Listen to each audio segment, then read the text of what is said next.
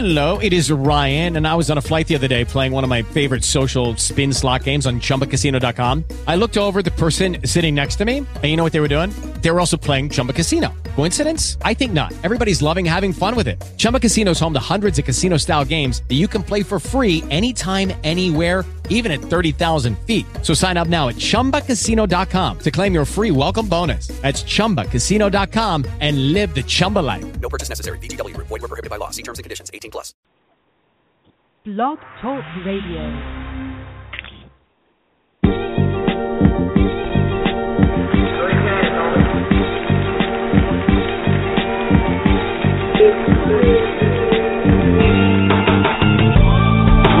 Real sports guys.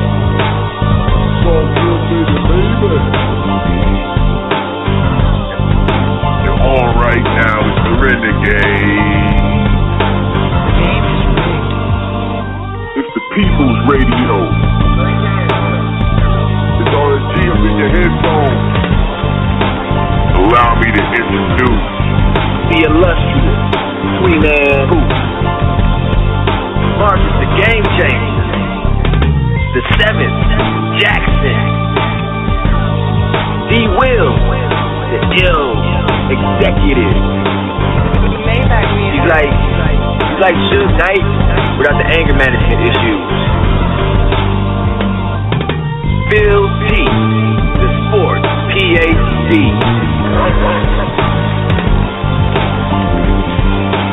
This dude coming at you from all angles. He- He's got he's got all the bases covered. Uh, there's not a whole lot about sports this brother don't know. Can you dig it, sucker? Featuring Ray, Justin Page, Eric Hamilton. RSG fam is like,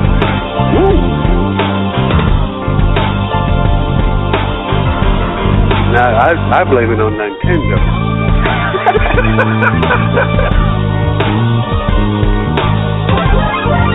It's definitely a gin party around here. Definitely a gin party. Don't bring any Kool-Aid. It don't get no better than this, baby. I want winners. You guys act like it's. Pick it up a little bit. Okay? Get your chin up. Smile. Smile. Anybody can be beat. Don't get no more realer.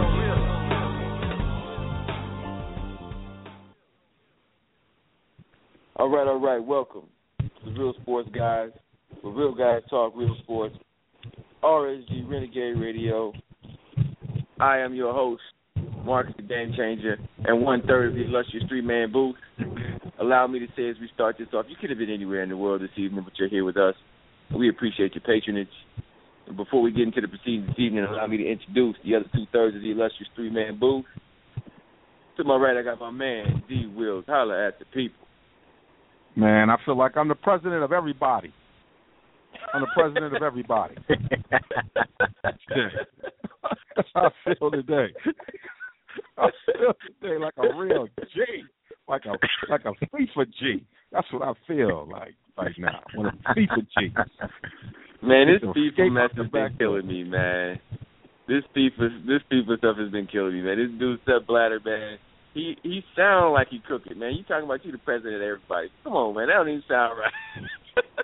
Yeah, that's so. That's some. You know. You know. The, the show, the uh, Power, is about to start this weekend. That's some power type stuff. You know. Right. If, you, wa- if you ever Right. get to watch that on Starz, you know that's the that's that. We taking over the city, New York state of mind type stuff. Yeah. He said. I, he said if you voted for the Prince, you know, thank you and. And those of you who voted for me, but I'm now the president of everybody. I said, "Woo, that's Yankee."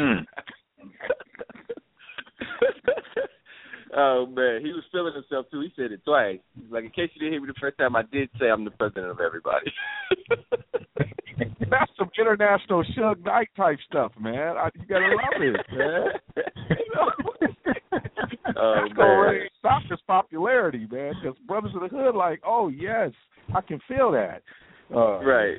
That's how I Right, feel right let now. I feel like I need to say that. You know. you know. I, I feel right. better by saying it. You know. Well, okay, I'll leave it It, alone. it, it does kind of up your swag level slightly. I, I feel you on that.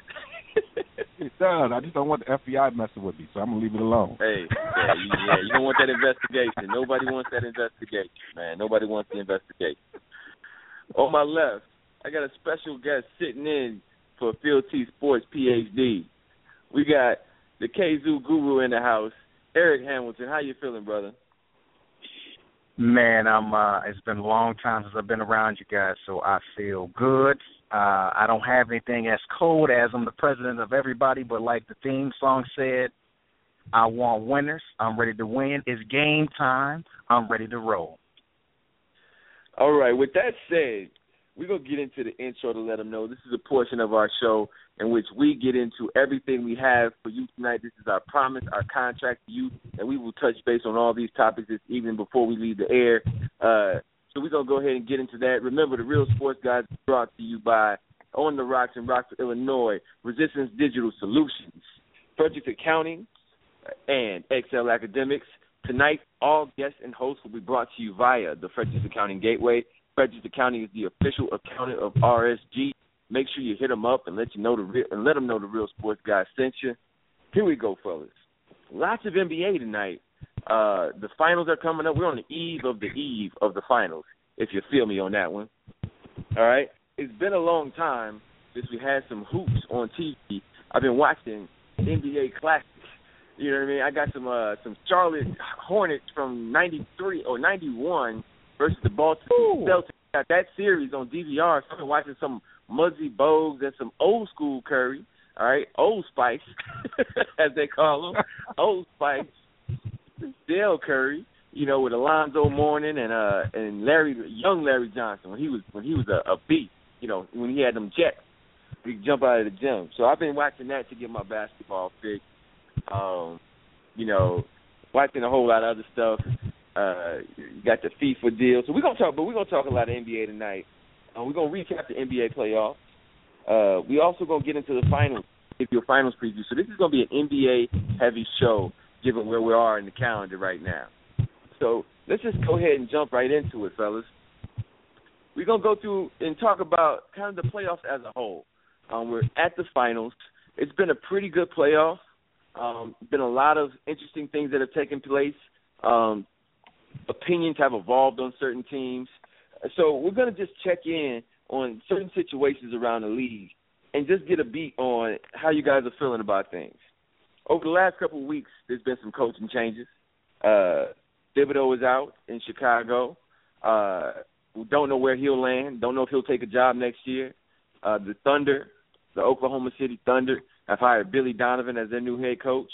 Uh, the New Orleans Pelicans are going to have going to be bringing in Alvin Gentry um, as their new head coach, who is currently the assistant uh, an assistant with the Golden State Warriors. And the Chicago Bulls, after getting rid of uh, Thibodeau, have signed on to have Fred Hoiberg, former Iowa State coach, now the coach of the Chicago Bulls, as their new head coach.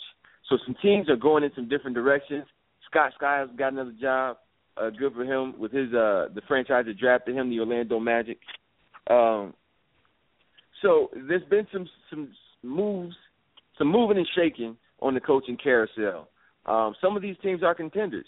When you're talking about the Bulls and Oklahoma City, and then you have some young teams trying to figure out their identity, trying to find that right coach to help them take the next step. When you talk about the Orlando Magic, who are still in rebuilding process, and then you have the uh, New Orleans Pelicans, who made the playoffs this year, have one of the best young players in the league, um, a top five talent in the league, in Anthony Davis, and are looking to figure out how can they help their team get to the next level and become a contender in a very, very deep and tough Western Conference. So, fellas, I want to get your opinion on some of the fires and hires that have taken place. I'll start with you, D. Wills. Um, what are some? What are your opinion of these hires and these fires? Uh, well, how do you think these teams are maneuvering themselves to take that next step and advance forward as they continue to evolve and hopefully move in a championship direction? Uh, I- think the, the the one that I probably have the most concern, if I start with, um, is Chicago, and part of that one is, you know, um, and and and you you know as I as I do, I, I have my own set of criticisms for for Thibs in terms of his inability to to do for himself what Doc Rivers did when he had him as the defensive coordinator while he worked the other side and and not really finding that offensive coordinator and and making some of those uh, adjustments. So I could I I understand that aspect, um, but you he also had to do an incredible job, you know, with a Derrick Rose who was injury prone. And some people might link some of that to the way that he coached, uh, but it was, you know, when you look at the Rose injury, it was a freak accident. Um, in a lot of those things. And so to move away from him um, in a way is is it, you know given where they are in terms of their franchise development, um, and then to bring in Fred, Fred Hoiberg, um, which you know I think he could bring some offensive creativity, um, but I don't know how you've gotten better. So you know, yeah, I think there might be more continuity between him and the front office, but I don't know how that makes you better as a team yet um, when there might have been some other hires out there with folks. And I think people are trying to follow this um, kind of Steve Kerr stuff. But what they got to forget about, they can't forget about Steve Kerr, is that he was very much attached and connected to the game in different ways. So he wasn't he wasn't kind of fresh coming into his job. He had a lot of individual kinds of experiences that prepared him for the moment. Um, in the same way I think Jason Kidd did. So um, that one concerns me. Um, Scott Skiles is an interesting guy. You know, Scott Skiles is kind of like what's what's our manager for the Orioles? Um, my guy that used to be uh, with the Yankees, um, and then moved Buck over Showalter? to the uh, Buck Show. He like the Buck Showalter of of of NBA basketball. You know, Buck always got a chance to build a team, but he never could finish it. You know what I'm saying? That they he would get them to the he would change the culture, get them to the winning ways, and then they would always bring somebody in like Torre or somebody to finish the job. And it seems like his career is that way, where Chicago he helped at least lay the foundation for the culture, like or Milwaukee laid the foundation culture. You're gonna see this in Orlando, but is he gonna be the person who who has a chance to taste the champagne and finish the job? That's the part I don't know, but I think he's the right fit for that team to help them begin to build a winning culture. And I got I think they got the right young guys who could buy into his his uh his method. The problem is he's much like Thibs will he wear his will his welcome wear out with some of these young stars as they grow and, and does he have enough savviness like a Coughlin to adjust his style at a certain point to allow for some freedom uh, to happen or like a Carlisle to adjust his style enough for him to win a championship. Um, the most interesting hire is Alvin Gentry, and I don't know if you how you feel about Alvin. I'm still trying to understand him as a head coach. He's had a number of opportunities. Um, he has a way to fit in that, um, and how he's going to fit in New Orleans is interesting. I think he's a great coach, but there's something that doesn't allow him to get over the top, or he doesn't get a chance to get to finish the deal. He's almost like that Skiles type, but I don't see him as abrasive, and so I, I can't quite understand why he doesn't have an opportunity to actually finish the job. Um, he, he's a real interesting thing. So I think a number of these teams are are waiting, but I think the best fit of all is really what's happening in Oklahoma uh, City. You know, I think that that decision is actually going to make them better because I think one of their problems that they had in OK City um, is the inability to make adjustments and to really leverage their talent um, in a way. And I think Billy Donovan um, has the kind of creativity and the mannerism, and I think he comes in with enough of the respect that can allow for them to really maximize their talent in a way that I don't think um, their talent was being maximized by Scotty Brooks. And I think in some ways, him coming in there uh, gives Durant a fresh start. I think he does a lot of stuff with the player development with some of their younger players. Some of the things that Brooks would allow to happen in terms of, you know, the kind of playing time he would give some of these young players in the in the during the regular season, and then have that transition into the kind of effort they could provide for them in the turn in the playoffs.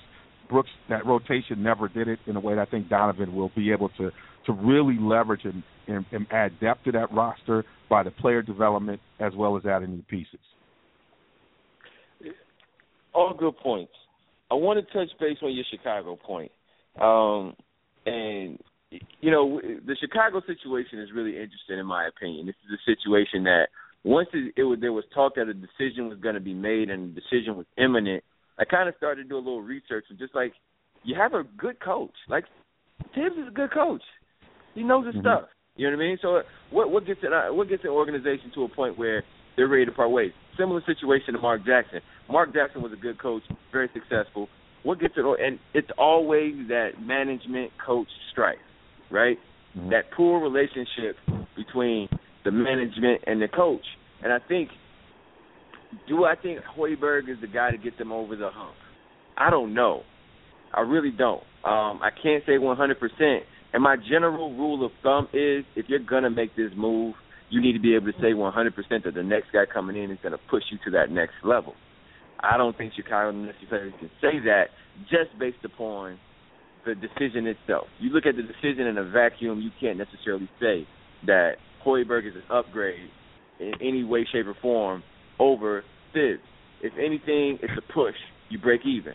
You got a winning team that's more offensive focused, but it's still a winning team, still a top two or three seed in the East. I don't think it necessarily makes you any more of a uh, a contender. I think the, your style of play may shift, um, some of your the way you manage your players may shift, but ultimately that's not necessarily going to be that next thing. I think where this makes sense for the Chicago Bulls is when you put it into context of what was going on within that organization you know, doing some research and kind of reading some articles, reading some of the the blogs of the writers who follow the team, there was some real concrete strife going on in that organization between Thibs and what he was doing and the brass of the Chicago Bulls. And I think unfortunately it got to a point where it was getting in the way. It was getting in the way of the product on the floor.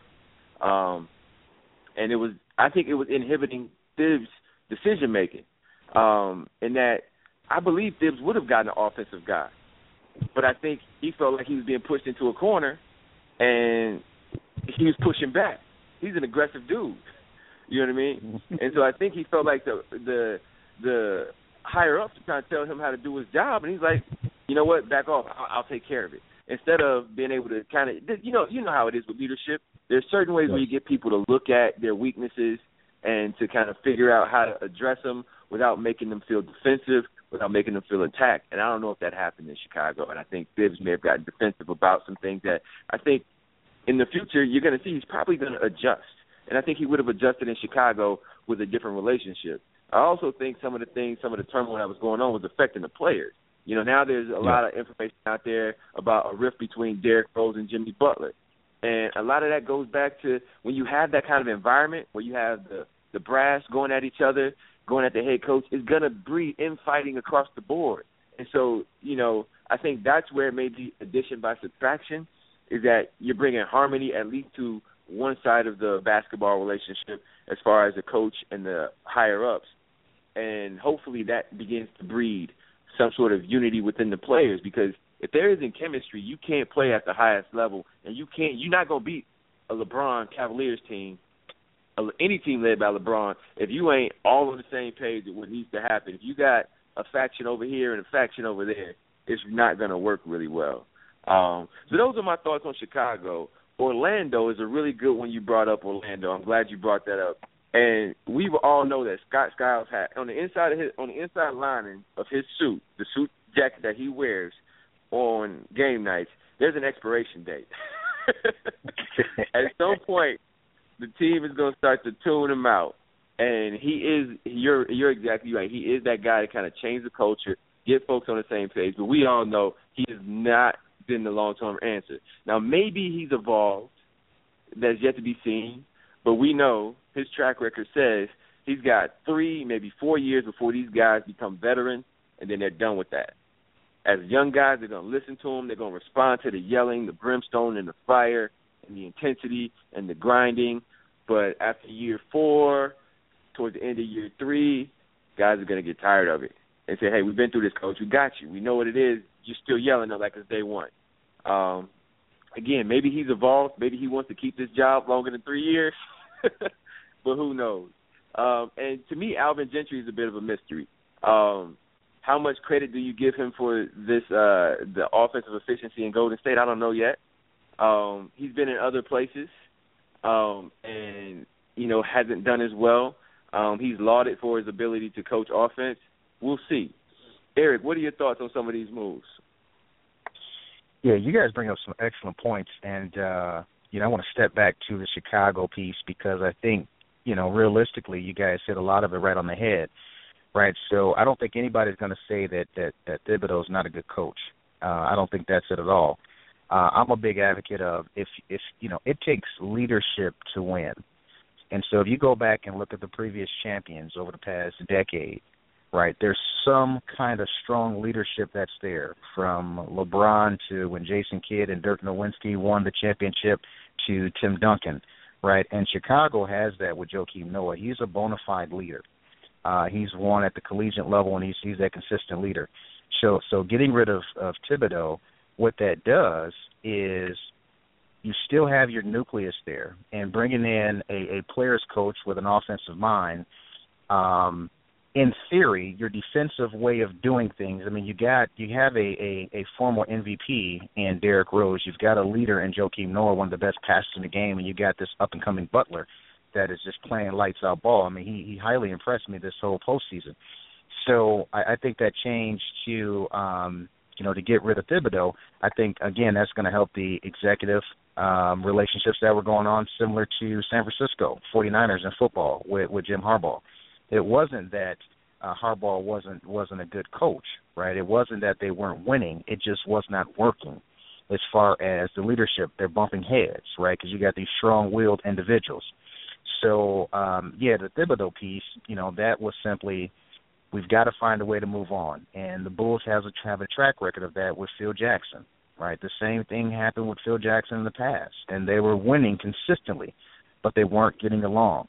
And so, you know, it ultimately comes down to who has the last say so. And in, in every example that you can think of, it's the people that own the thing that have the last decision. And the coaches are just pieces that get replaced. So, you know, the Chicago piece I think is a very interesting change, interesting job. Um, and I think that, you know, he'll have a chance, Silver will have a chance to kind of step in and kind of take this defensive team that does struggle from time to time offensively and add some creativity to their offense so they're not so stagnant at, at times. So I think that's an interesting move. Um, I, I think that the most appealing job is obviously the OKC with Billy Donovan. Uh, I think stepping up and getting that job, you got two of the top five players, you know, best players on the on the planet right now. And so again, they're contenders, right? And and, and with being without uh, Kevin Durant this year, what they've seen is Westbrook not only is a beast and can carry a team, but they're pretty good. They're pretty good even without Kevin Durant. And so now you have when Kevin Durant comes back, you've got the the, the role players that kind of step up. You got Westbrook. Obviously, this guy's a man child, right? He already felt like he was a beast. But you have a team that's ready to go to the next level.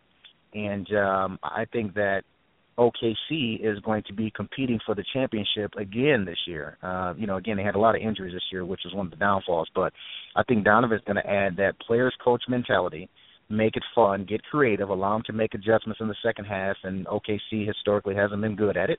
And uh, I think that's going to be a great fit, great fit. And uh, just to cruise on down the line and go down to the to, to, to the Pelicans.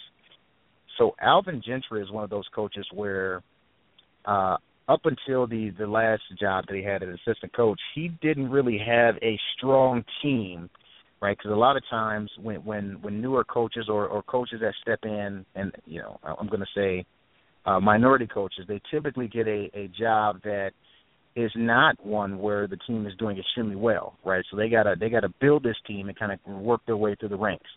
And Alvin's been one of those guys where he's had to work through teams that may not had all the talent necessary to really be able to compete. Well, I think right now he's got you know Anthony Davis, and he's he's a monster, right? And now offensively they're pretty good. It's just simply how do you assemble them, uh, get that team chemistry going, and, and get them to play some defense. Uh, they made the playoffs this year, so I, I see that they're going to take another step forward, and I think Gentry will have a few years to kind of get Anthony Davis to that peak. And when you get a superstar that is kind of reaching that prime, I think this is a good opportunity for Gentry. So this is going to be those we will see. This is that make or break job for Gentry. So you know, I think he's gonna I think he's gonna flourish. I think he's gonna do very well. Um, I don't you know we don't I don't see them obviously coming out of the West because it's too tough, but to be a contender. But you know, again, I know it's rolling into the next piece, but you've got you know you got the Clippers right there, you've got the Spurs right there, you've got OKC that'll be back, you got Houston, you have Golden State. I mean, it's stacked. Memphis isn't going away anytime soon. Uh, you know, the Lakers are right there as well, old school Kobe. So you know, the West is stacked, but um, it, it's all dependent upon how you want to gauge uh, Gentry. But uh, I, I think that team will be much better, and this is going to be that coaching stop that uh, Alvin gets some notoriety, I believe. And, I, I want to add. I, let me let me let me quickly build on your point about Gentry, and I, I want to get back. I went back, you know, kind of looking at him. He's always almost always come in as an interim, so he's always yep. come in kind of halfway through the movie. So this yeah. is the first time, well, one of the few times he's had a head coaching experience where he gets an off season to really think about how he wants to build his program and and I, I saw that he also hired a defensive court, uh, you know, his defensive head coach, a defensive coordinator. Yep.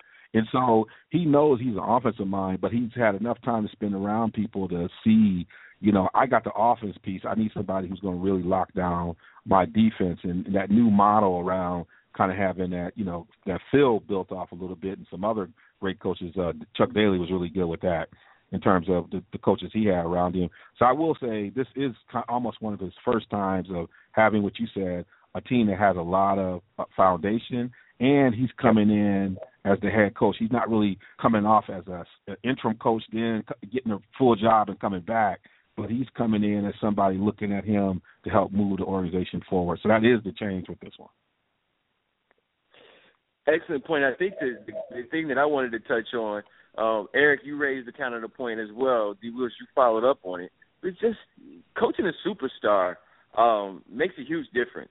And mm-hmm. if you have an opportunity to coach a superstar and you still don't do well, then you may have just locked yourself out of of being able to get another job because having that superstar, I think, is is a great opportunity. It's an amazing opportunity to continue to to to have that that chess piece, right? You know, having LeBron means something. Having a Steph Curry means something. A James Harden means something. I think Atlanta's on the outside looking in because they didn't have that. They didn't have that one guy who could get a bucket when the team has scouted all your sets, when the team knows what you're going to run, when they know who you want to get the ball, and they're trying to stop them from getting it. That one guy who can score in ways you can't coach to stop, right? And, and that's what you that's what you need. You need a guy who can get you buckets where the other coach can't co- can't coach his team up on how to stop that. Things that you can't anticipate, and that's that's what Anthony Davis is becoming. Um, is he there yet? 100%? Not quite, but he's well on his way. Um, I want to shift gears, and Eric, you alluded to. We're going to get into a conversation about some of these individual teams that may rise up and be contenders next season as we start to look at it before we get into what's going on with the finals. We'll look at some of the teams that have been knocked out of the playoffs or weren't in the playoffs but are still very strong teams, the Thunder, the Indiana Pacers. We'll talk about those squads. What we're going to do, we're going to have a quick conversation about something that I'm baffled by. All right, something that has just puzzled me, something that I can't really put my finger on and really articulate what the issue is around this particular phenomenon. Again, you're listening to the Real Sports Guys, realsportsguys.com, RSG, Renegade Radio. All guests and hosts are brought to you by the Frederick's Accounting Gateway. Frederick's Accounting is the official accountant of the Renegades. Make sure you hit them up. Let them know that the Renegades sent you. Now, we've all, you know, watched press. We probably all watched bits and pieces of hundreds of press conferences, um, and never really paid attention to a player's kid, kids being in a press conference. Um, recently, a young lady has just caught the attention of the world uh, in the most cutest and adorable way possible, and that's Miss Riley Curry, right? So Riley Curry, Steph Curry, after the post game in the uh, in the series, brings his daughter out. Riley Curry's out there with her dad, and she's fake yawning. She's fake coughing, throws in a fake sneeze, climbs under the table, runs off the stage, is playing hide and go seek with her pops, is asking to be. It's just the cutest thing ever, and yet, and I don't know if it's just the Twitter world, the social media world that we live in. Yet people had a problem with that. And I don't know where you guys stand on the issue, but I just wanted to have a conversation about it with some real people, not some talking heads on the radio, but just some real regular people about how you felt about Riley Curry. And then she came back and did it again, right? She had she had round two, right? she came back and she did it again, and this time she was even more comfortable.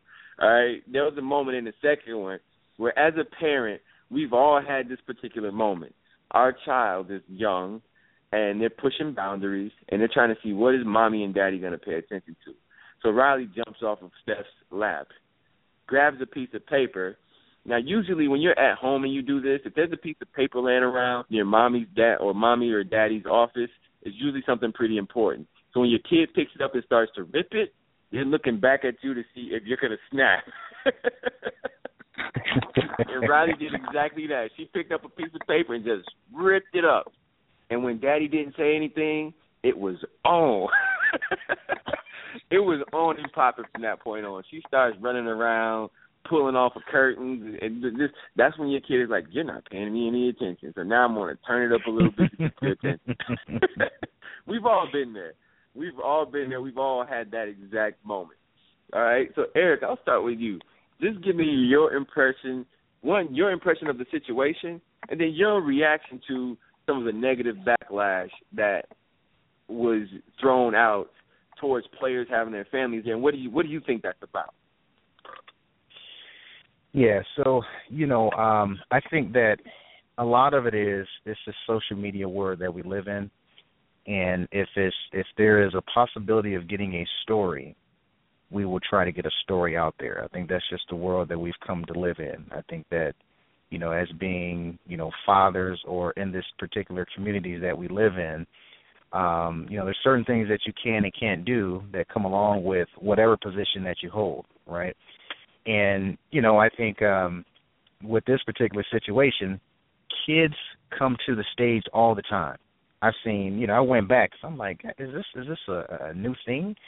I mean, Tim Duncan had his two girls out there. Jason Kidd had his son out there, and his son was scratching his head during the press conference. Blake Griffin, Chris Paul, they all do it. Uh, so I don't have a problem. The game is over, and now we're just answering some questions. And I think from a media's perspective, you know, they were disturbed because they couldn't properly a- ask their questions because the attention was centered around this cute baby girl. And um, you know, it's just the thing. It, it, it's the game is over. Uh, this is the press conference, so I don't have a problem with it at all. I think that uh, players have done it historically, and you know, I don't I don't see anything wrong with it. I think the negative backlash that came along with it. Uh, again, you know, when you when you look at Steph, you know, uh, Curry's face, as uh, you know, he kind of lost you know, tracking his daughter when she was underneath the table. I mean, he was trying to feel around for. Her. He's like, oh, where where'd she go? Wait a minute. but uh, you know, so I mean, we've all had that. You might be in a mall or something. You're looking around. You're like, oh, hey, hey, where does this cat go? And you know, this cat didn't dipped off for a second. And uh, you know, I think it's just again, they're just looking for something. The media's looking for something to get a story. And um, you know, I, I just uh I don't see anything wrong with it. I, I truly don't. I think if it was during the game or during halftime, that's a different story. But the game is over. This is a press conference. Uh, I personally have no issue with it at all. Yeah, and and, and that that's kind of my my my thing about it. You know, I, I think it's post game. Players are trying to catch up with their families. You know, before they leave the stadium, before they leave the arena. Um, I don't have a problem with it. Um, here's a, here's something that I, here's a dynamic that I want to explore a little bit because I think we can explore this in ways that other other radio people can't. Um, a lot of the players are African American players, right? A lot of these, and, and there's a stigma. There's there's this. Uh, I think the media has a weird relationship with players being fathers in public. What do you think about that? Is is that the thing? That is bugging people is that these players are are out here and they have their children and it's kind of going against the narrative that sometimes I think the media wants to portray of players. You know, we have Adrian Peterson coming back to play um, you know, reporting yeah, he's just reporting the OTAs, which is I don't know why that's a story. You, you hit it on the head. There needs to be a story because there needs to be a story, Eric, and I think that was, that was a part of your main point was that sometimes it's just you know filler and there has to be fillers. That it's that song on the album that's not really one of the one of the singles, and it's not the street joint, and it's not the posse cut, but it's just there. And I, maybe Yep. this, maybe this story is that. You know what I mean? Maybe it's that, but maybe it's a little bit more. Maybe there's some sort of societal vein running through under uh, undercurrent running through this particular story. D. Wills, what do you think about that angle? Is, is there an issue Yeah. that, that the mainstream media has with African American fatherhood? Well, that, and I, there may be an undercurrent around that because, you know, part of what I appreciated when this phenomenon started happening is it redefined, particularly the African American athlete and his role in in as a father. And to me, that was one of the things I really appreciated about the phenomena because you begin to see some of these individuals in their wholeness. So that to me that's an important thing. And this this transfer of of social capital, right? Part of it is you got this young lady who is African American who has a freedom of of of, of exploring that is usually described in other contexts as cute. And she's got an opportunity. She just up there. So the funny thing about the second one, the second presser, it was it almost looked like. So I was trying to figure out whether or not Steph's wife made him do it again because it almost looked like he was not sure because you could tell when your child's clown suit gonna come on. There's an energy where you can sense that they're about to put the clown makeup on. And normally, if you were in other settings, your response would be different, and you can almost tell Steph had to catch himself in his response. If you look at his face, he was trying. You right? He was trying, and he was trying to also guard his response. He got an image, right? And I don't know how he interacts in these in these uh private spaces around this, but he was fr- clearly trying to control how he was doing, and she was in full clowning mode. And so that's the part about it. But that that freedom, that freedom that they express in there is important. And the other thing that it is that you have to talk about is it's the players once again taking control of the situation. And I think part of this, the struggle that the media folks have is they have this problem with this power dynamic that players have because the, in this point, Steph is defining the terms of this situation in a way where pressers are the one time where the media has an opportunity to um, freely redirect the control piece. And in some ways, they're in control because, like anything you say, if you're talking to sales, the person asking the question is always in control, right? But this is the one I think problem with this is that D Wade and some of these folks, when they're doing this, or Brown or some of these folks, they are they are controlling the environment in ways, right? And and in a way that makes media uncomfortable because that's one more way in which players are seizing control of the moment. And I think that is as much of the tension in this as anything. And it doesn't leave people on Twitter and social media with much to, to talk about other than this kid is controlling the show. And so I think that's another dynamic at play is that this is one more way in which um, these athletes are controlling the space.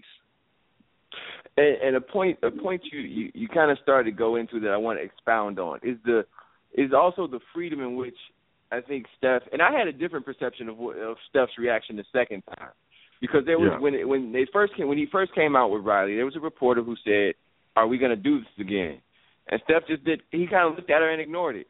And I think Steph was almost thumbing his nose at folks who had a problem with him bringing his daughter out there. I think he was like, "I'm gonna bring my daughter out here and let her do her thing."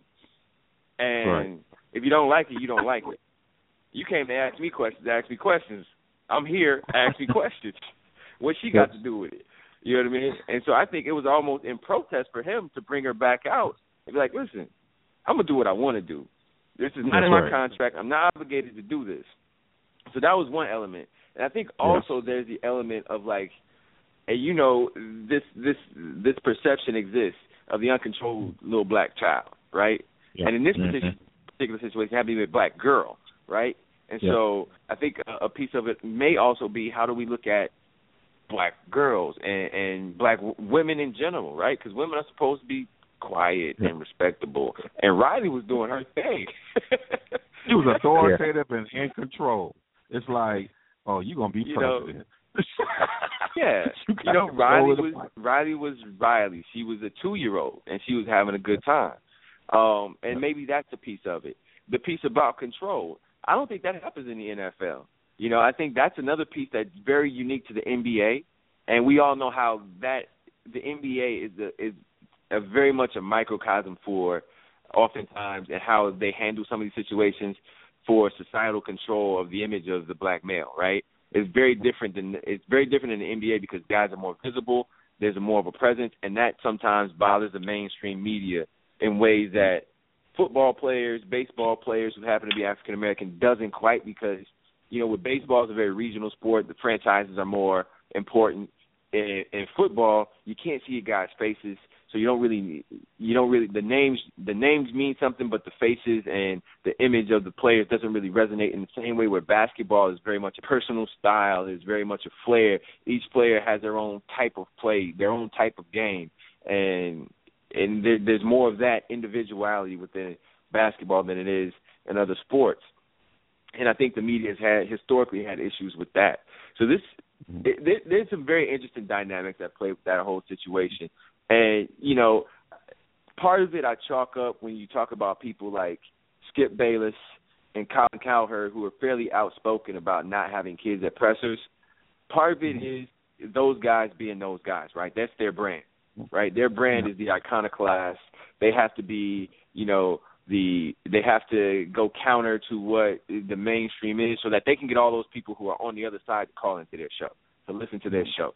Um, and that's kind of how they operate. That's kind of how they generate um, and, and form their brand as a media entity. Um, so I get that, you know, but it's always But interesting. but but, but interesting those to are, are the same that. guys. Yeah, but those also are the same guys that would not have a problem if it was Peyton Manning or Brady. You know, they'd be saying, you know, they they find a way to make that a positive moment. So Right. that that's the that's the part that you I, I think you're hitting on it right away. That it it's it's this and I'm and and, and Colin's been the advocate for a number of things. I'm not going to hit him hard on that uh, or Skip. I think, uh, but on this one, they're wrong. You know, it's it's like you know, this isn't affecting a, a lot of what you do, and part of it is it's, it shows that some of y'all media folks are taking yourselves too seriously. You, you know, y'all Yes. think y'all got y'all that important uh, that y'all can't find a way to creatively work around this. Use your creativity. You know, creatively work around this. And so I think that's part of ask her a question. You know, it, you know, it's one of those things where you know they they are really uh, showing their rigidity in this space and their lack of awareness of the possibilities and inability. They have plenty of private moments with a guy like Steph, even beyond the podium. You know, they got him at his locker. You know, there's a lot of times where the NBA is making you accessible to these players. It's not just at the presser; it's at the locker. It's at, so there's a lot of ways in which you can get access to this to this young man that you can't. That that part of what's great about this moment are those memorable moments. This is the one thing that the the NBA doesn't have that college basketball does have is those memorable those moments. It's not just about the shots, but this is something you look back is if they win a championship is that ride of her being part of that. So it's like you know don't take yourselves too seriously. Absolutely, absolutely. Another thing I want to touch on that's kind of an overarching or undercurrent with this whole playoff is the hack a guy strategy, right? and I've heard Van Gundy and different people go on and on and on about how they need to get rid of this. And this is maybe where, and I'm surprised Van Gundy has this perspective because he tends to ride with an old school way of thinking. And to me, old school on this is nah, make your free throws, dog. Yes. Like, how is it a penalty that somebody's fouling you? They're giving you free shots. how is that a how is that a penalty? It's only a penalty because you can't make them. And if you want to make people stop doing it, make the free throws. Free throws are not something as a coach I want to give up unless I know you can't make them. you know what I'm saying? So, what are your thoughts, Eric? I want to start with you. What are your thoughts on the hacker guy strategy? Do you like it? Do you dislike it? Where how where are you at? Weigh in. you know, so when I originally heard about some of this stuff, or when I originally started watching, uh, you know, I remember what they used to do at the Rodman, you know, and uh, you know, it was kind of a running joke. Rodman would knock some down, sometimes he wouldn't. He'd crack a smile when he did. And then it moved into the the hack a Shaq and things like that. And I thought that was okay, right? Because there was certain times where you want a guy to go to the line. You know, the game's coming down. It's it's getting more you know, toward the the fourth quarter, and you you know it's time to put Shaq on the line because he's probably gonna make one or two. But according to Shaq, he's gonna make every one that count. That's that's that's a quote from Shaquille O'Neal. But what I've seen with the Houston Rockets uh, matchup, I think was uh, I think that is pushing the limits.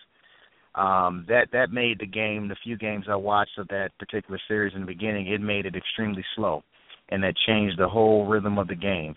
Um, you know, DeAndre Jordan was being fouled as soon as they get, get a rebound, right? Just foul him and bring it on down. That made the games longer. It made it extremely slow. And I think the, you know, I think the one thing that we have to keep in mind, whether that's old school or not, is that we have to make sure that the audience that watches the game can be entertained. And to watch a very slow game, um, it lacks entertainment, and, and it turns the fair weather fans off and you turn fair weather fans off, that means you're going to have some sponsors that may not be keyed in on those certain games. Um, I think that's the reason why they try to speed up the game, how they're reducing the shot clock in the collegiate league, and you know they made it offensive friendly and uh, in football, right? It's, it's trying to get things that keep uh, the the the viewer, the fair weather fans engaged. And so, you know, fundamentally, I think it's okay, but you know, it's kind of like the flop. The first couple times you seen Vlade Divac flop, you're like, oh man, he must have got hit really hard. And then you begin to see it too often, you're like, okay, I don't think he's really getting hit that hard. And then it started to make sense. Now you see everybody flopping, so they had to implement a rule against flopping.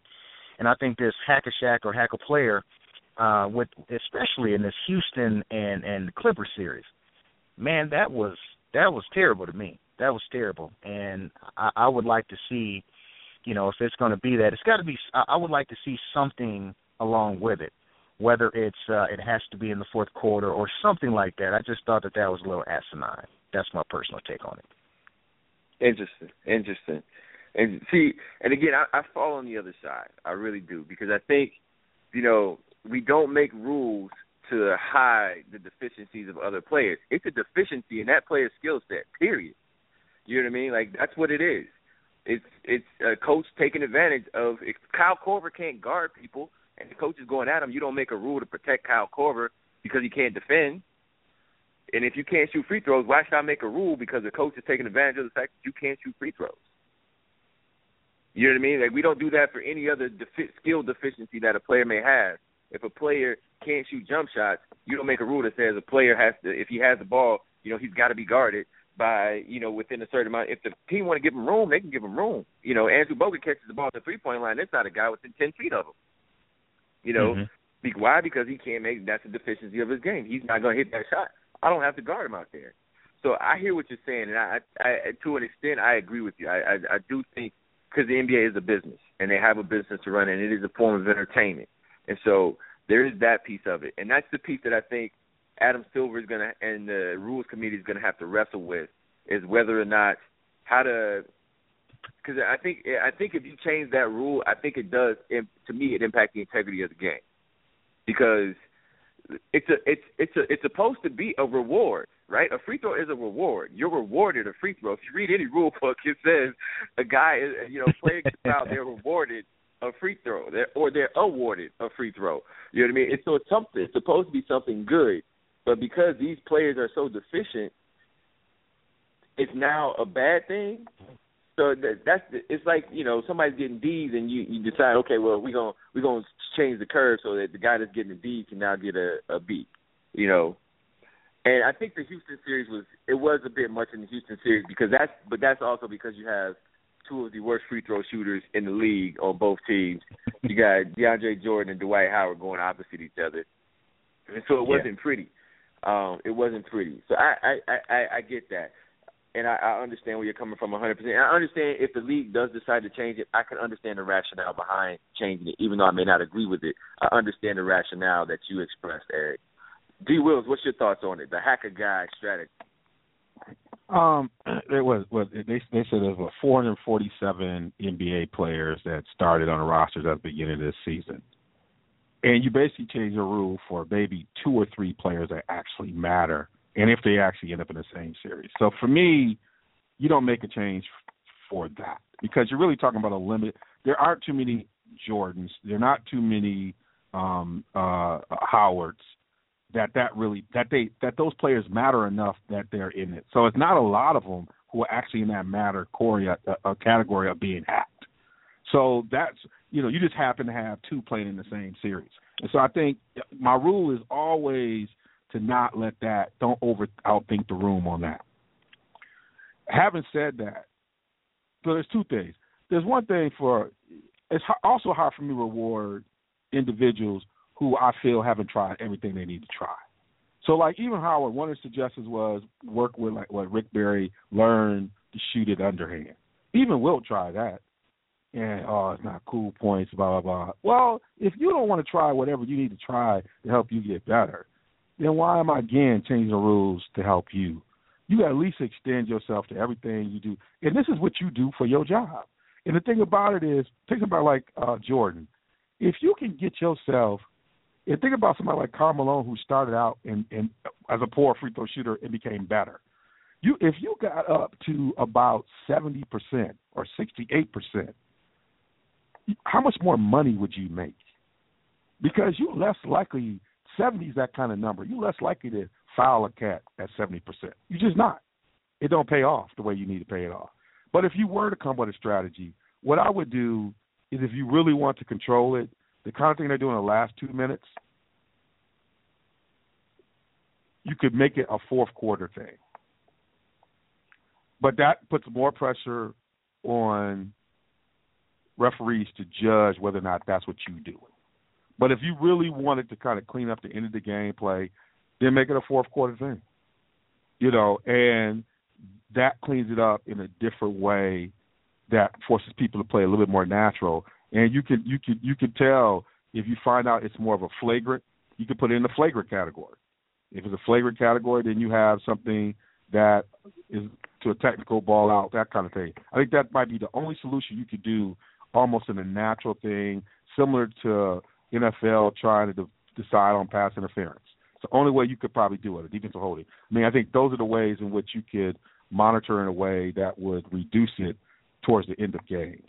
That's it. But other than that, learn to shoot your free throws, and it's only for a few people. We ain't talking about a, a lot of folks. Yeah, like I said, for me, it's it's more of a, a integrity of, of the concept of being a basketball player. LeBron has a deficiency in his game. LeBron goes in the gym and he works on that deficiency. Now, right. this is also this is also for me. It's hard because Dwight Howard is involved, and I don't really like Dwight that much as a basketball player. All right, so I can own that. right? Go to realsports.com and, and, and listen to the rant on Dwight Howard. if you if you haven't had a chance to Yeah. check it out, please go to Yeah, realsports.com. It is documented. The rant. Look for the rant. it, it's well documented. And I under I, I completely understand Eric's point. Like I said, and if that's the rationale the NBA goes with, I do not I do not have any issues with that rationale because at the end of the day it is the business, the eyes on it make it profitable, um, which makes it more popular, which makes it makes it more enjoyable for all involved. I'm down on that. I'm down on it because it is hard to watch when that happens.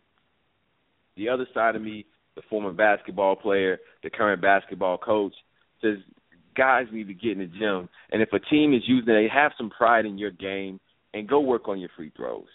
All right, make it so that teams can't do that. Tim Duncan was a poor free throw shooter. He, eh, you know, weird career arc for him. Started out as a decent free throw shooter, became a poor free throw shooter, became a good free throw shooter again. You know, Tyson Chandler started out as a very, very bad free throw shooter. He's shooting 72, 73% from the line. Doesn't happen to him anymore. You know what I mean? Teams wouldn't, foul him. So I think you raised some points there, and you are costing yourself money. I think that's a very good point that D. Wills, as well. Um, so you know, I think there are a lot of ways to look at it. Again, Adam Silver and the Rules Committee have some work to do around figuring out how to find that balance between providing a very engaging, entertaining, um, visually appealing product for the casual fan because the hardcore fans, the real sports guy types, we're gonna watch because it's sports, because it's a game, because Right. guys are competing. We're gonna watch no matter what.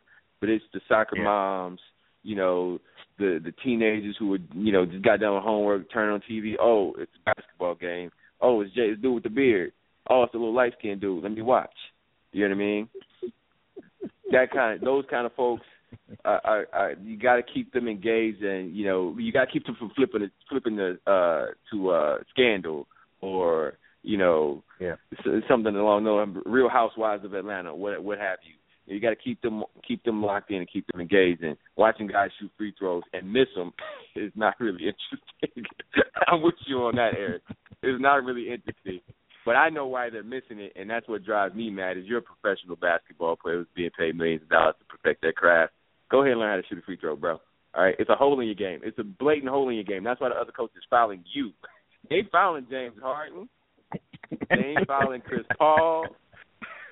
They ain't even fouling Blake Griffin. All right, they fouling you, DeAndre Jordan. They fouling you, Dwight Howard, because you can't shoot free throws and that's a problem. You know what, game changer? I got two comments on that. When you when you when you Go have ahead. two quick comments. You got it's So- just the floor is yours. Wrap this one up. on that rant piece that you have about uh, about Dwight Howard. So um so Chris Webber is one that's very passionate about this the, the free throw piece. And I was watching TNT when he was doing the commentation for I believe it was the Houston and uh I believe that was the Houston and the Clipper series. But so Chris Webber had a similar story where he started out a bad free throw shooter, and when he when he got to the, to the NBA, he said he struggled that first year. He couldn't knock him down consistently. And he said what he did is he went into the gym that whole summer and worked on it. That was the one part of his game that he worked on over and over and over. And his percentage increased each year. And he had that same rant as you were saying. It's a deficiency in your game. If you know that you have that deficiency, why wouldn't you want to get better? Whatever your craft is, I don't care if it's sales, it's basketball, it's NFL, whatever you do, get better at your craft because you know that there's a loophole or there's a leak that you have, you want to find a way to plug it. So so that's one piece, man. I definitely understand from a hardcore sports fan, you know, if you got a leak in your game, you got to find a way to plug that hole. If I got a leak in the way I run my business, I've got to find a way to um to to uh to, to fix that patch. The other piece is um you know, whenever my wife comes to me and says, "Hey, did you hear about this in sports?" I know that it went too far. I know that the social media has gotten too far. And I'll say my wife approached me before I heard about it. She approached me about Steph Curry's daughter and about uh the nonstop hacker player piece. That's what I know in my head. Once my wife hears it, that means it made it to mainstream America. And for some reason, we're not talking about a game, not a game. We're talking about off things that that are different, right? And that's when I know we got to find a way to get back to the game. And I think that takes away from the actual product on the field when, or the product on the court, when we're focused on on uh, the casual fans, like my wife is, is saying, "Hey, what's going on with all these files?" That shouldn't be part of the conversation, right? That, that shouldn't be what she comes to me and says because she's not really watching the games. She's watching Good Morning America, and for some reason, you know, that's the topic of conversation. So that's my two little Right. pieces on that. Listen, Right, you don't we're want talking about practice. in. Not a game, not a game, not a game. We talking about practice. Yeah, like I said, when the soccer moms and the housewives, when when Hoda Kotb is talking about Riley Curry and DeAndre Jordan's free throw shooting, those may not be the stories that you want mainstream America latching onto when you're having your big event of the year as a sports league, Yeah. which is the playoffs. I hear you on that. I, I, and like I said, if the league were to make a rule or to make some adjustments to the whole framework of how this transpires and how this is responded to by referees, I wouldn't. I would understand. I wouldn't agree with it, but I'd understand it. You know, and that's uh, you know I tell the young people I work with, you know, when they have conflicts, it's not always about agreeing. You need to be able to understand where the other person stands and, and why they're thinking what they're thinking. You don't have to agree with it, but you do need to have an understanding.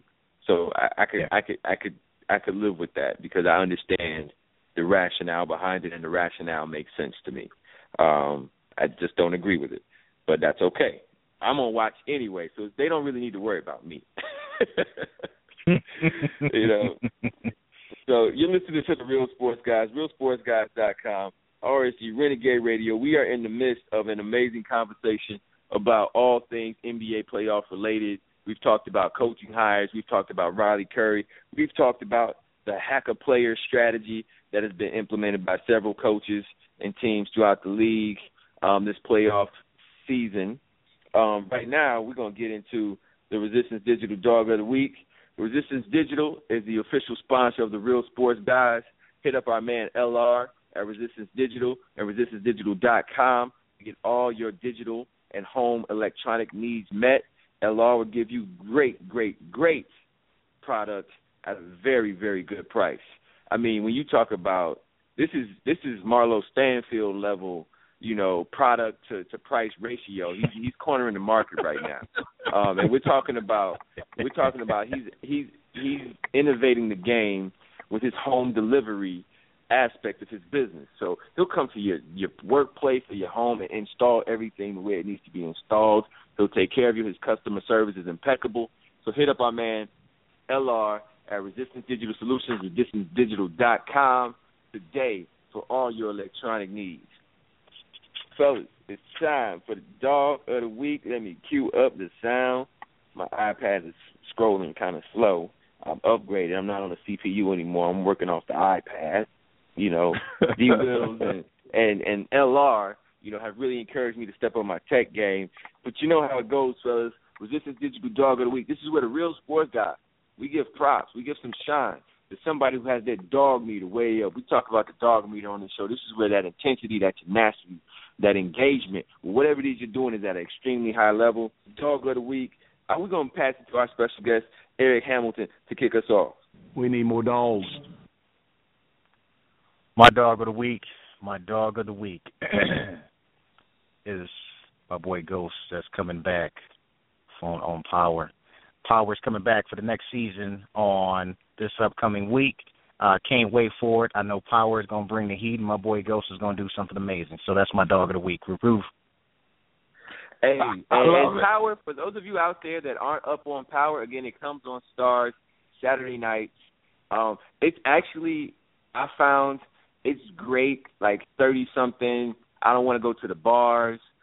It's good TV on a Saturday night. You and your lady can sit down, you know, have some wine, you know, get something in champagne in a little glass, and sit down and watch Power, man. It's it's a you can it's a nice nice little event TV on Saturday night, which is a underused evening because everybody assumes that you're out in the streets, in the club, or at an event, or doing something, and maybe sometimes you're just at home. You, you know, for for us, for the real sports guys who are grinding all week, sometimes it is nice to just to be able to chill on a Saturday night with your significant other, have a few adult beverages, and catch a great show. And power is that. It's gritty. It's sophisticated. It's it's it's it's like it's it's basically you know what it is in a nutshell. And I think this is why it resonates with our generation in particular, the the Gen Xers. Um, it's basically a '90s, a mid '90s, late '90s hip hop album come to life, right? That's right. That's right. Yeah. it's like yeah. a Biggie. It's like a Biggie album played out, acted out on TV. and that's what makes it so it. fresh. That's what makes it. it so fresh. It is it is '90s era hip hop where you have the the glitz, but then you also have the ruggedness.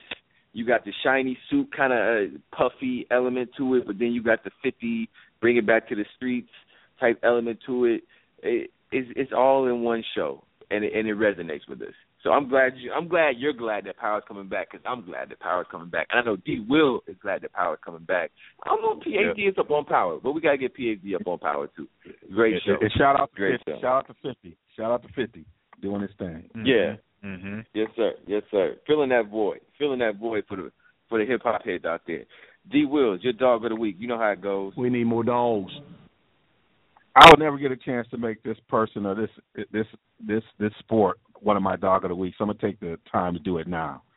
It's Sepp Blatter, former president of FIFA, is my is my dog of the week. This cat is the kingpin, Teflon Don. Everybody else falling around him. He's saying he's the president of all. He is this cat the kind of money he's making and nothing can be linked to him. He is an international pers- version of Ghost in power. This cat is power walking real life. I mean, he got gangster tendencies up in here. You know, daring folks to be all in on him. It's giving soccer a whole new vibe for me. I'm excited. I want to know who's to be the next president. Is it to be the prince? Is it going who's to be in? I'm watching this thing like a soap opera. Sepp Blatter. hey, and let me just say, let me just say, dude, I like your pick. All right, we got two hits. We got two home runs on the dog of the week this week. We got Power coming back, and we got Sepp Blatter. And I just want to say, anytime you beat out, it's it's it's like the '90s all over again. I'm telling you, man. It's like '97. Like anytime you beat out a dude named Prince Ali, you either won a rap battle or you just became the president of FIFA.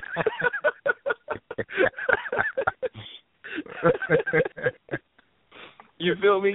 Either you just won like a mid '90s rap battle, or you just became the president of FIFA, the president of everybody. And that line in itself, right there, shuts it all down. like honestly, that's like a mixtape title right there. And I, and I can see him standing up there with his arms out to the side, raised up, like, "Can you dig it?" I mean, exactly. you see it. I wait, exactly. I wait for him to just, just do that. And then your guy Warner, who is a brother, uh, I, believe, uh, he gonna quote Onion. I was about to make him my dog of the week. Now he he trying to get back at the at the United States and and, and what he, they think they're doing by quoting Onion for you guys in Madison. It's a satirical newspaper uh, uh, that uh, that uh, offers these crazy ass headlines, and he was offering that as evidence uh, for for why he uh, why why he thought the U.S. was doing it. So it's just they are a comedy of errors. Yet this cat, everybody's crumbling, and he just get to walk off. He wins, drops the mic, and he gonna walk off. He just wants Hmm. to prove he can win five times. So he kind of he, he pulled a Mayweather. He pulled a money. I won, and then I'm gonna walk off. He just he walking off. He like I just want to prove I can win five times. Now I'm gonna walk off, and I bet you the deal he did to resign is probably how much money he would have made if he would have stayed for the entire contract. Nobody's gonna talk about that because you know he got paid Mhm. to resign. Mm-hmm. It's gangster, man. Yeah. I can't do. it. Yeah. I can't get mad at him. Yeah, it's one of those That's situations where somebody where somebody takes something and you know you asking for it back, you asking for it back, you asking for it back, and they don't want to give it back to you, and then they finally give it back to you, like I ain't really want it anyway. That's what he did to him. That's what he did to him. I ain't really want it anyway. Drop the mic. I just want to see if you y'all give it to me. Do it. That's it. Now I'm walking off. You know, Yes. and, give me my give me my money on the way out the door. Pack that Yes. suitcase. I'm getting me a T-shirt made tomorrow that says I'm the president of everybody.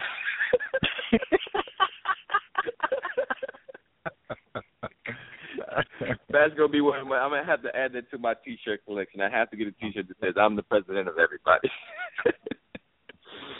Oh man! So my dog of the week. Let me drop cue up the sound. We need more dogs. My dog of the week. All right, I don't even know this person's name. I don't know if it's a he or a she, but my dog of the week. And and I, what I will say before I say anything, I'm I'm I'm giving props for people for being who they are, for being what they want to be, and, and being the type of person they want to be. Caitlyn Jenner, formerly Bruce Jenner, hats off for making that change and, becoming whoever you thought you needed to be. I, I got nothing but love for you for doing that.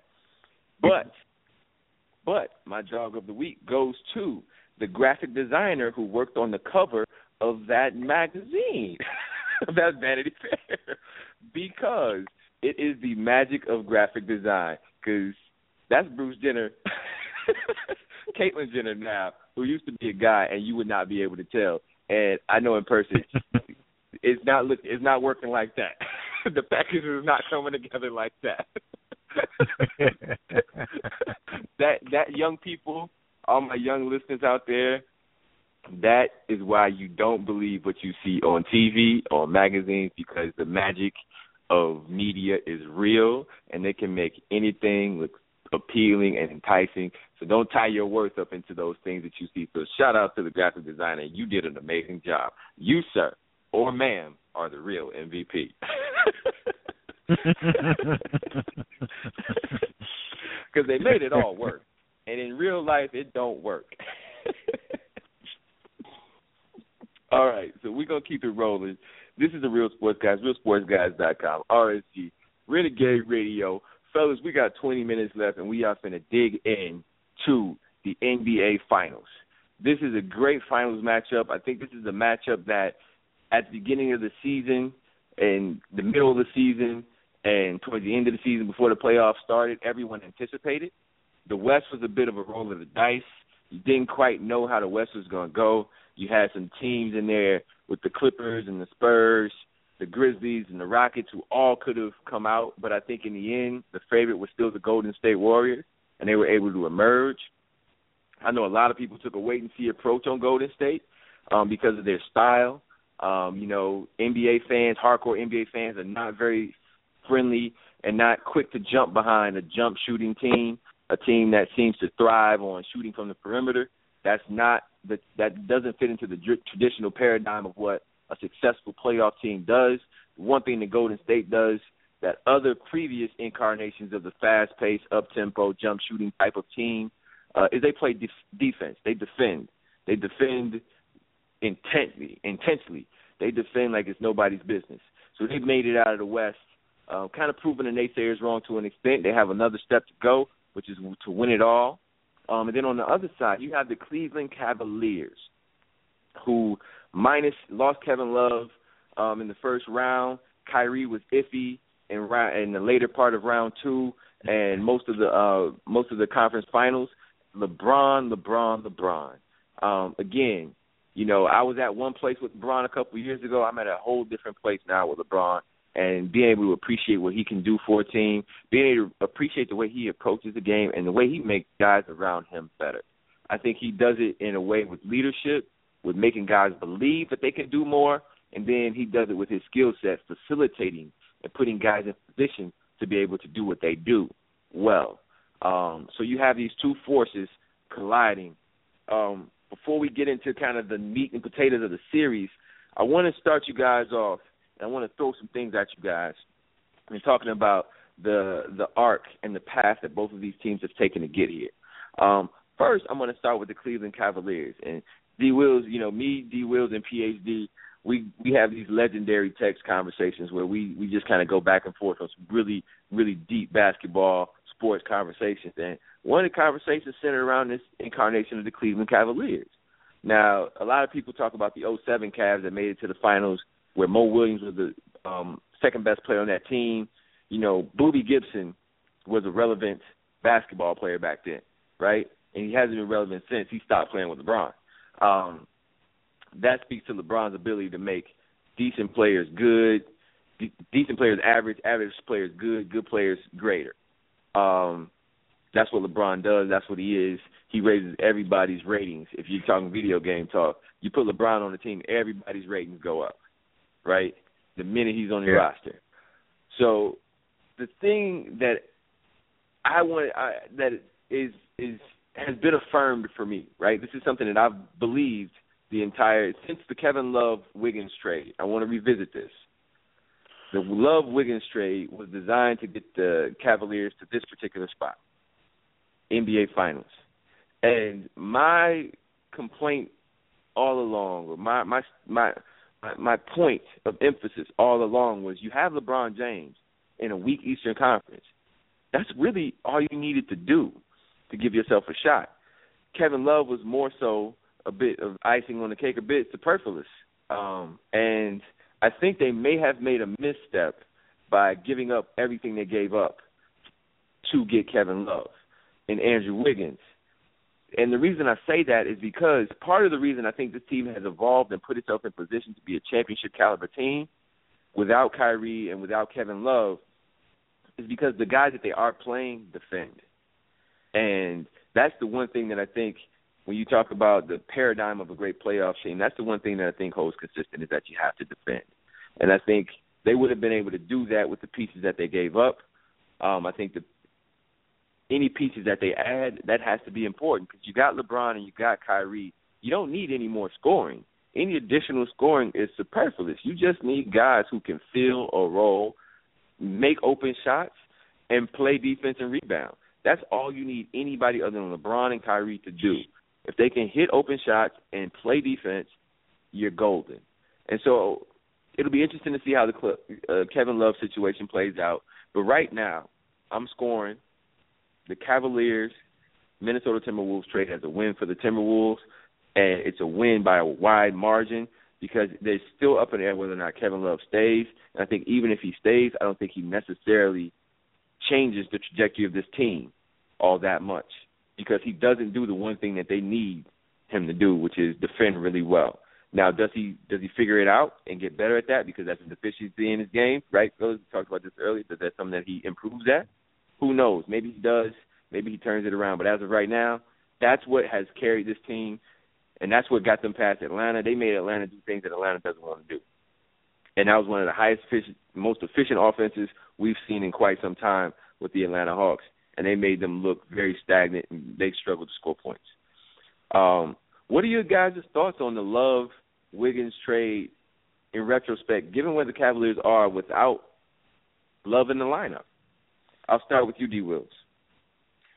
So I mean, you know, and I we talked about it, and and you know, I liked Wiggins because one of the things uh, for him coming out of college was that they talked about it, his his just um commitment to defend, and I had a chance to watch him, and I felt like um playing him with LeBron, even though there's some areas that he would grow in his game, I think he could grow under LeBron. What he could do right away that I think would LeBron would appreciate is he would give him flexibility um in terms of defending because he could do that right away, and he, he's still committed to that. And so I, I was a little lukewarm on the Kevin Love uh, trade. I think part of it had to do with um, LeBron coming back and uncertainty about how he was going to re-enter with all the stuff coming back, having a, a, rookie NBA type head coach, and I think part of the part of the cha- part of the push for bringing somebody like Love is that he brought a veteran leadership along with that, along with LeBron, that could stabilize, protect some of those transition pieces. I think that's what they were thinking about, in a way, in, in retrospect, given some of the newness they had coming in uh, base, and they thought that not only would he, what Love would bring as a superstar, but what he would bring to stabilize, given um, you know the fact that you're you're bringing in a, a rookie head coach who you think has potential to kind of do that, and having LeBron and Kevin working together to to it. It hasn't played out that way. But one of the things that move that I think um I probably would have rather them wait on, it did force some pieces to move uh in in ways and it opened up for some pieces to come in that I think have some long term value if they can hold them together. Um because it forced them into, you know, their start forced them to think about some moves to really flesh out their lineup. And I think the addition of J.R. Smith, uh, Shumpert, and Mozgov gave them, given them a level of versatility and um, some flexibility in what they want to do in the off season, uh, given the, the people who are coming back from injuries, to rethink this in ways. You can never make up for losing the Wiggins, but it allows for them, because of the things you said, game changer, to really think about how they construct that team, given who LeBron is, um, and given the way that Shumpert has played offensively, not defensively, but what he's added Mhm. offensively along with his athleticism and the way that you got to stabilize J.R. Smith like he's not on medication. You know, you got that cat playing Yeah, who got yeah. who got when he is when he is playing right has superstar ability, right? When he's not in his Mhm. Mad Max, you know, uh I'm gonna tear down the world, I'm going to the club mode, that cat got high level ability. He, he he's not playing the backseat to anyone. And now he's playing under control and he can defend.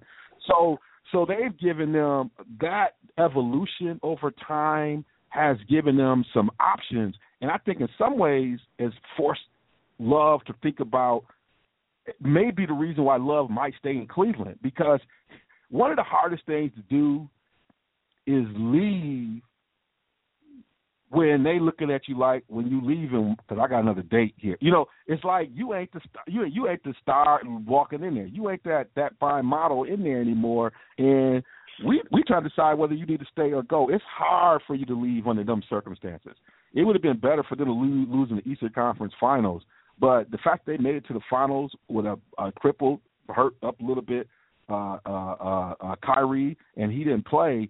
That's gonna that's gonna make that's gonna put him in a unique position if he leaves this given the potential of them to put multiple championships together. So in some ways, it's kind of falling back in their lap because of what Jr. is doing and what Shumpert's doing, and those guys still got more years. And so it's this interesting flexibility they have as the Cavs with some of the free agents who are still in the market this summer. Right, right, and, and I think that's a direct that's a direct result of the LeBron effect, right? And I think there are a lot of guys you could probably plug in because these guys were both not doing anything like this in New York, right?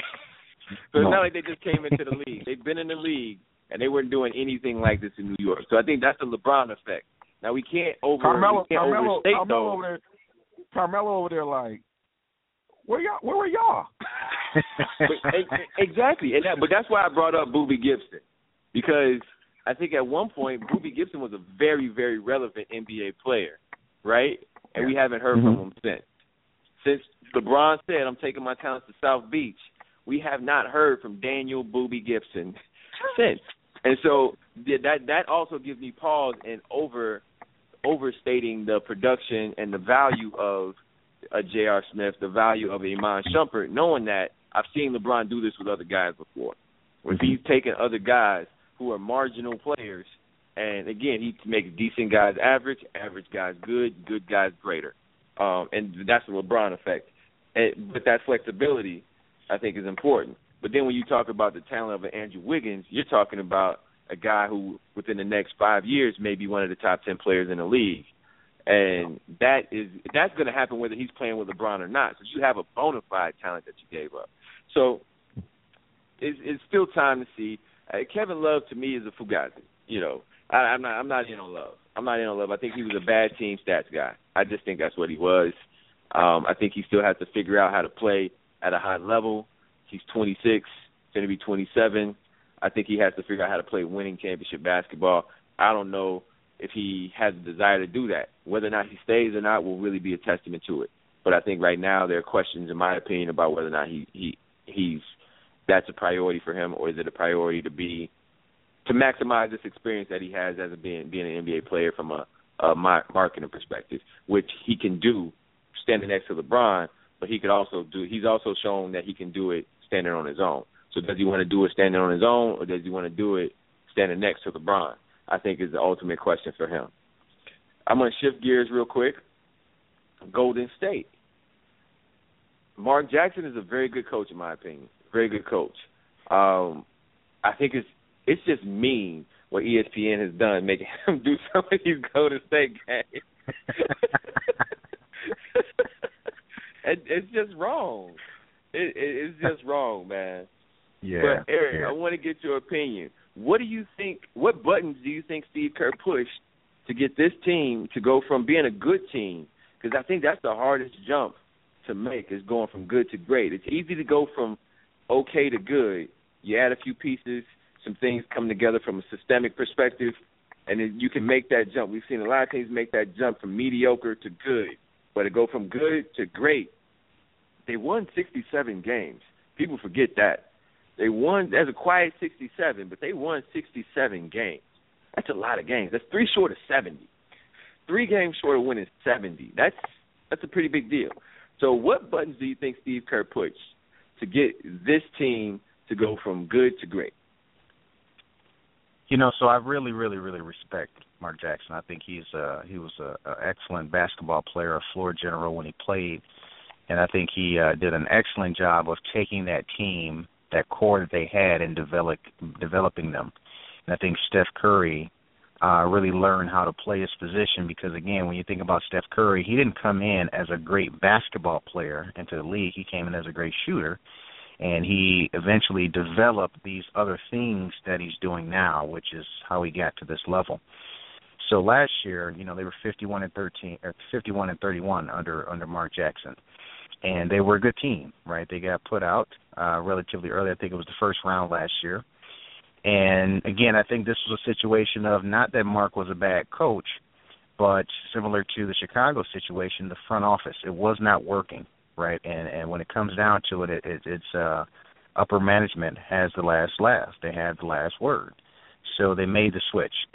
and I think uh, D Wills talked about it earlier. So Steve has been around basketball. He's been in a position of trying to understand and been engaged in basketball operations. And I think some of it is similar to the Tony Dungy piece, where he had a Tampa Bay Buccaneers team that was really, really, really good, but they did not get over that hurdle in time. They made the change. Jon Gruden came in, and Tampa Bay Bucks won that championship, and Tony Dungy ended up in Indianapolis. So I think this was a really good team that uh last year when they made the playoffs they were just really learning how to get into the playoffs and learning how to win. And I think for most young teams, you have to learn how to win. You know, you come in not knowing really how to win or lose, you're just playing, right? And and uh I think that this year what Steve Kerr was able to do that uh they didn't have last year is they have more of a defensive tenacity. I think he was able to get them to focus in on balling or manning up and playing some defense and get a little rough because as as I think we all see that jump shooting teams like the Phoenix Suns back in the day, they were the up tempo, they scored a lot of points but they couldn't guard anything, they couldn't catch a cold. And so I think what Steve has done is to get them to think more defensive. And even though their offensive rankings increased this year, the defensive rankings increase as well. And when you can increase your offensive and defensive ranking together, um, you got a very powerful team. So you got guys that can score and guys that are going to man up and play ball. So I think the buttons that um, that Steve Kerr was able to push is to get them to recognize the importance of playing lockdown defense and staying into the team game with the basketball. So uh, Steve Kerr has done an excellent job. Don't get me wrong. 67 wins is is nothing to sneeze at. That's that's a great record, and this is a very strong team. And while I think you know I'll save my predictions for later, Golden State they they're some bad boys, bad boys. Well, you don't have to save your prediction for later. I think we're going to get into the predictions right now. You listen to the Real Sports Guys, RealSportsGuys.com, RSG Renegade Radio, brought to you by On the Rocks in Rockford, Illinois. Make sure anytime you're in the Rockford area, you hit him, hit up our man Craig Shockwell on the Rocks in Rockford, Illinois. Great food, great music, and good people. Make sure you check him out. Tell him the Real Sports Guys sent you. We still got to work on those specialty plates, man. We got to get Craig back on. We get those specialty plates uh, in order so that people can order the Game Changer and the D Wheels and the PhD. We even have the we'll have them get the K Kazoo Guru as a plate. all right, all right. Looking forward to it. so make to sure you check out our man Craig Stockwell on the Rocks in Rockford, Illinois. We're talking NBA Finals. Uh, we just talked about kind of the the journey and the arc and some of the major questions and some of the major changes that happened with these teams that kind of got them to this point. The Love Wiggins trade, the switching of the coaches in Golden State. Now it's time to put the rubber to the road you know, you can't stand on you can't sit on the fence with the real sports guys. You gotta let us know where you stand as far as who's gonna win this series. So it's prediction time, fellas. We got about two minutes and thirty seconds left. Don't be too brief, all right? Because we can go over, all right. But I, I want you to I want you to be concise with why you think the team that you're picking is going to win. We'll start with you, D. Wills. I don't have facts to back this up. We never do. but hey, you can say what you want. You're the president of everybody. it is what it is when you're the president of everybody. D. Wills, where you at?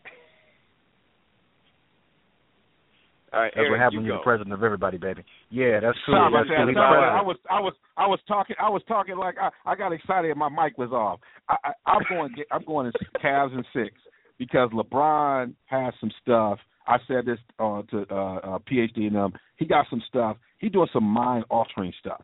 You ain't gonna know how he did it. You're just gonna look and say how does he have the championship? And so I'm looking at Cavs and six. Mm, Cavs and six. Okay. All right. So D Wills is going Cavs and six. Eric Hamilton, what's your prediction? I like where D Wills is going, but I'm I'm gonna throw a couple facts at him since uh, since my man didn't have any facts with it. So my X factor is going to be Tristan Thompson. Tristan Thompson has been averaging 12 points and 12 rebounds since he over the last five games. Uh, out of those uh, 12 rebounds, four have been offensive rebounds. That has been the thing that has changed the game for Cleveland. Getting those second chances, the hard working from the Caucasian cat, I can't even think of his name, but the hard worker that's falling out on the ground doing his thing. That hard, Dellavedova. scrappy work on top of what, yes, my boy right there, on top of what LeBron James is going to do. That is a bad dude, and he is in control. Uh, Shumpert's going to be able to lock down, not lock down, but he is going to uh, play Steph Curry very, very tough and make it very difficult for Steph. So I have uh, Shumpert um, defending him majority of the time. LeBron James locking it down. My X factor, Tristan Thompson averaging 12, 12, and four offensive boards, baby. Cavs in seven. Mm. Cavs in seven. Uh, I'll wrap it up with my prediction, and then we'll pass it off to D. Wills for the XL Academics last word. So my prediction, I'm going Golden State in seven. I think this will be a very, very close series. I'm giving the edge to Golden State. I think of any team in the in the league and in these playoffs, Golden State has the ensemble of wing defenders to be able to throw different bodies, different looks at LeBron for an entire game. I also think because of that versatility, they also will have the ability to play a lot of different ways. Um, I think Cleveland right now, because of the limit, the limitedness of Kyrie, um, not having Kevin Love, they can really kind of they kind of found a groove of a style to play. Um, I think Golden State can throw some curveballs at them and make them play a different style. Um, obviously, they have LeBron, which is you always got a shot. Um, so that's why I have to go on seven. I have Golden State squeaking it out in seven. So that's my prediction. D. Wills, you have the last word. All right. Well, I'm gonna finish off with this. You know, we'll we'll finish off with the person we just talked about, LeBron James. He said going to Miami was like going to college. And I, what I would say is what I've seen this year is a person who took all those study sessions, all those failures, all those things that he did, and all the stuff he's worked on, and he's packaged it in for this moment. We have Kyrie fall off, Kevin Love falls off, and there are times with LeBron James' uh, life where he might look shook or he might whatever, but that was when he was facing the Spurs, the only other folks who kind of have this matrix, this kind of control, this this kind of this, this this supernatural way in which they are able to alter an outcome. Right now, he's the only person with all. He's like Jedi person with Jedi mind trick. And the only way I think Golden State can beat him is if they know how to get past that Jedi spirit. I don't see it. Till next time, RSG. Hello, it is Ryan, and I was on a flight the other day playing one of my favorite social spin slot games on chumbacasino.com. I looked over the person sitting next to me, and you know what they were doing? They were also playing Chumba Casino. Coincidence? I think not. Everybody's loving having fun with it. Chumba Casino is home to hundreds of casino style games that you can play for free anytime, anywhere, even at 30,000 feet. So sign up now at chumbacasino.com to claim your free welcome bonus. That's chumbacasino.com and live the Chumba life. No purchase necessary. Group. Void were prohibited by law. See terms and conditions. 18 plus.